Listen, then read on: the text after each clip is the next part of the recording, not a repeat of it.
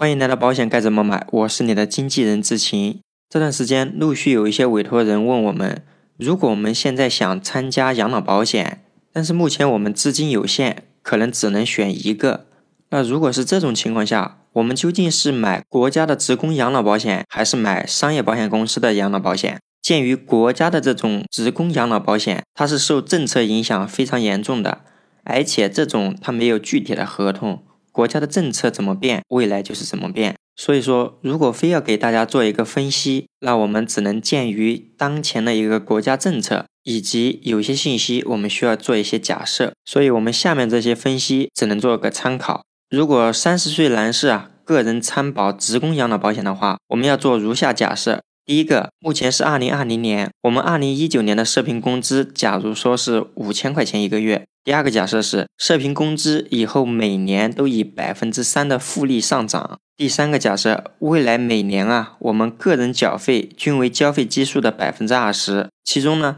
进入我们个人账户的这个钱为交费基数的百分之八。以上我们做的这些假设，每一个数据有什么用途？如果大家对职工养老保险不是非常明白，就不用去深究，大家就暂且相信智勤的一个计算，后面我会给大家推出结论。然后大家记住结论就行了。通过我们刚才的假设，我们就可以算出以后每年的社平工资。这里我们社平工资有个曲线，比如六十岁的时候，我们的社平工资一万两千一百三十六。我们仅有以上三个假设是算不出来未来养老能领多少钱的。那这时候我们如果再加上另外两个变量就可以了。那是什么呢？第一就是我们交多少年。首先我们看一看我们的养老交十五年的情况下。同时，我们个人按照最低档，就是交费基数的百分之六十参保职工养老的情况下，看一看是什么一个情况。这种情况下，我们就可以算出来，十五年我们总共个人要缴的费用在十三点四万。大家记住这个数据非常重要，因为我们如果要买商业保险，也是保费总共在十三点四万。职工养老保险按刚才的百分之六十以及十五年来缴费的话。到时候我们领养老金的时候，大概能占到当时社平工资的百分之十二到百分之十五。所以大家记住这个结论：如果我们交十五年，按照最低档来缴费，到时候我们领的养老金大概是社平工资的百分之十二到十五。那我们简单说几个数据吧，就比如六十岁的时候，一个月可以领一千七百九十九；六十九岁的时候，一个月领两千两百三十。如果按照刚才这个档，我们总共十五年缴费十三点四万。如果我们是买商业保险公司的养老，那十三点四万分摊到十五年，那么就可以算出每年的保费大概多少。智勤这一块给大家找了一个商业保险公司养老这一块固定领取非常高的一款产品。那这款产品每个月我们需要缴费七百三十八块钱，总共交十五年，从六十一岁的时候开始领，每个月领一千四百块钱。我们六十岁的时候，国家的这个保险能领一千七百九十九。所以大家看，国家现有的这个政策情况下，未来能领的养老金比我们商业保险公司的养老保险是要高的。刚才我们举的例子是十五年缴费，按百分之六十的基数来缴费，我们得出来的一个结论。那现在如果我们交费十五年依然不变，我们按照最高档缴费又是什么一个情况呢？同样，按照最高档缴费，我们十五年总计缴的保费是二十二点三万。那这种缴费情况下，我们到时候能领的养老金占当时社平工资大概在百分之十五到百分之二十的样子。那究竟是多少呢？到时候我们六十岁的时候，每个月领两千四百零九；六十四岁的时候，每个月领两千六百三十一。如果我们拿刚才十五年总计交的二十二点三万，规划一个商业保险公司的养老保险呢，每个月交费一千两百六十四，总共交十五年，到时候我们能领多少钱呢？这个养老保险在六十一岁的时候，每个月可以领两千四百块钱，一直领到终身。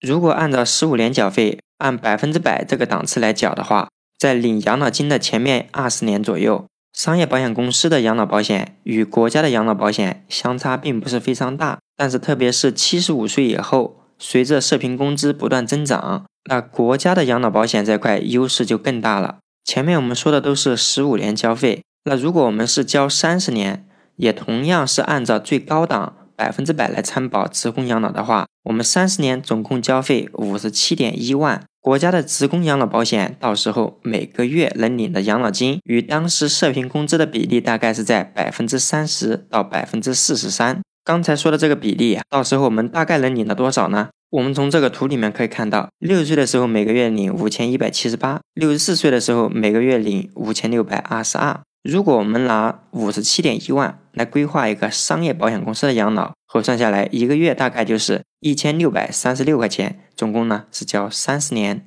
如果按照这个缴法呢，商业保险公司的养老保险在六十一岁开始，每个月可以固定领五千块钱，一直领到人走。从这个图里我们也可以看到。在七十五岁以前，国家的目前政策来看，国家职工养老保险和商业保险公司的养老保险能拿的钱差不了太多。但随着我们社平工资越来越高，在七十五岁以后，国家的养老保险比商业保险公司的养老保险领的会越来越多。刚才我们说的是一直领养老金的情况，但还有另外一个情况我们需要考虑一下，就是在我们退休的时候，如果出现人走了的情况，商业保险公司的这个养老保险啊。跟我们国家的职工养老保险处理的方法有什么不一样呢？国家养老保险这一块，如果出现身故的情况，他就退离世前十五个月的社平工资，加两千块钱的丧葬费，以及我们个人账户里面还有多少钱，把剩余的钱给我们。那我们就按交三十年，按最高档百分之百交费基数来交费的情况下，如果是在七十二岁的时候。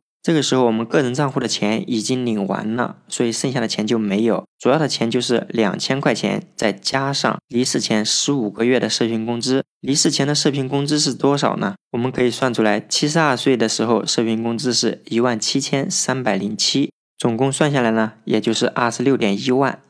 如果是我推荐的这个商业保险公司的养老保险，它可以保证让我们领二十年。如果是在七十二岁。也就是说，我们只领了十二年，还剩八年没有领，总计算下来是四十八万。所以在我们领养老金前二十年，如果出现人走的情况，我刚才推荐的这个养老保险呢，能给受益人领到的钱比国家养老保险给的多。那么通过以上的分析，我们可以发现，如果未来我们国家的养老政策啊，比当前的政策至少不差的情况下，按照我们今天做的这些假设来看，国家养老保险。到时候能领的钱，总体来看是要比商业保险公司的这个养老保险能领的要多。那国家未来政策到底怎么变呢？那有一些专家呢，对国家未来的养老政策持悲观态度。总体来看，他们是基于目前的一个人口老龄化、人口出生率持续走低，那未来国家层面上在养老这一块的压力会越来越大，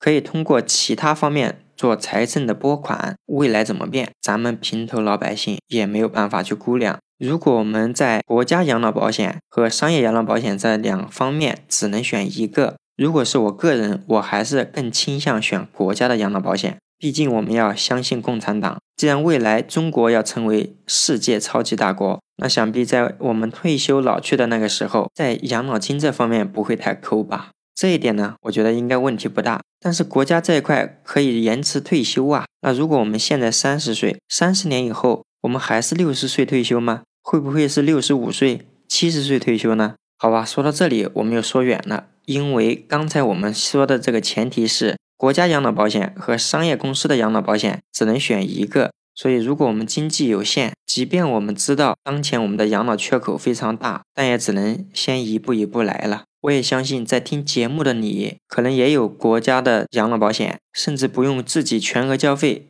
是公司代缴的情况下来买的。那这个时候，我们很有可能比自己全额交职工养老保险的朋友，有更充足的资金为未来养老做准备。那这个时候，我们就可以着手补充自己的养老金了。好的，关于养老金的问题，大家如果有什么疑问或见解，我们评论区见。之前期待大家的订阅、分享和评论。